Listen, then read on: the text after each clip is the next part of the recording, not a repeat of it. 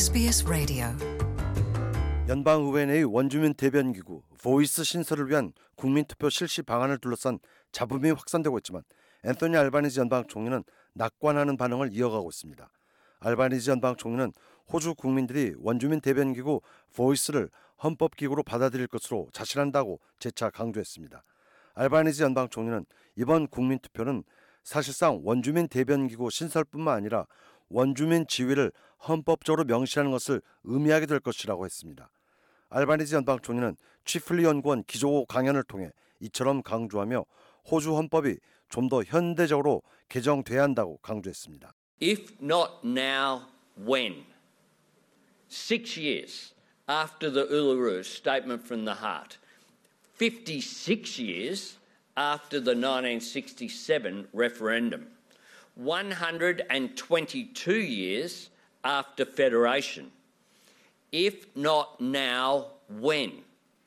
알바니지 연방 총리는 지금 당장이 아니라면 언제 가능하겠냐고 반문하며 국민 모두의 가슴을 파고든 울루루 선언문이 채택된 지 6년의 시간이 흘렀고 원주민을 인구 조사에 포함시키는 국민 투표가 실시된 지 56년의 세월이 지났으며 연방 창설 122년째가 된다면서 이번 2023 국민투표는 원주민의 지위 인정과 원주민의 의견 수렴을 상징하는 것이라고 주장했습니다.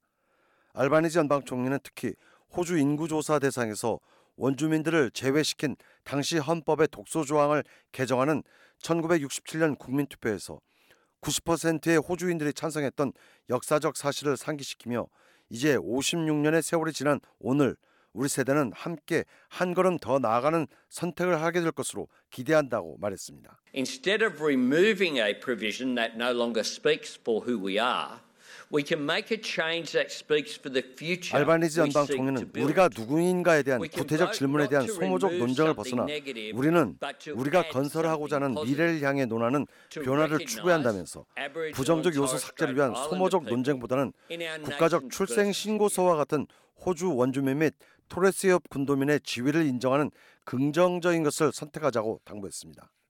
이 같은 알바니지 연방 총리의 당부에도 불구하고 일부에서는 국민투표 무용론을 제기하거나 원주민 대변기구 보이스를 현실적으로 헌법적 기구가 아닌 법률기구로 신설해야 한다는 등 다양한 이견도 쏟아지고 있습니다. 또한 원주민 사회에서도 형식적인 정치적 기구 설립이 중요한 것이 아니라 원주민 자주권에 대한 보장이 필요하다는 주장과 더불어 원주민뿐만 아니라 이민자들의 지위도 헌법적으로 명시돼야 한다는 주장도 제기되는 등 이전 투의 양상을 보일 기미도 보이고 있습니다. Want to hear more stories like this? Subscribe to our regular podcasts on iTunes.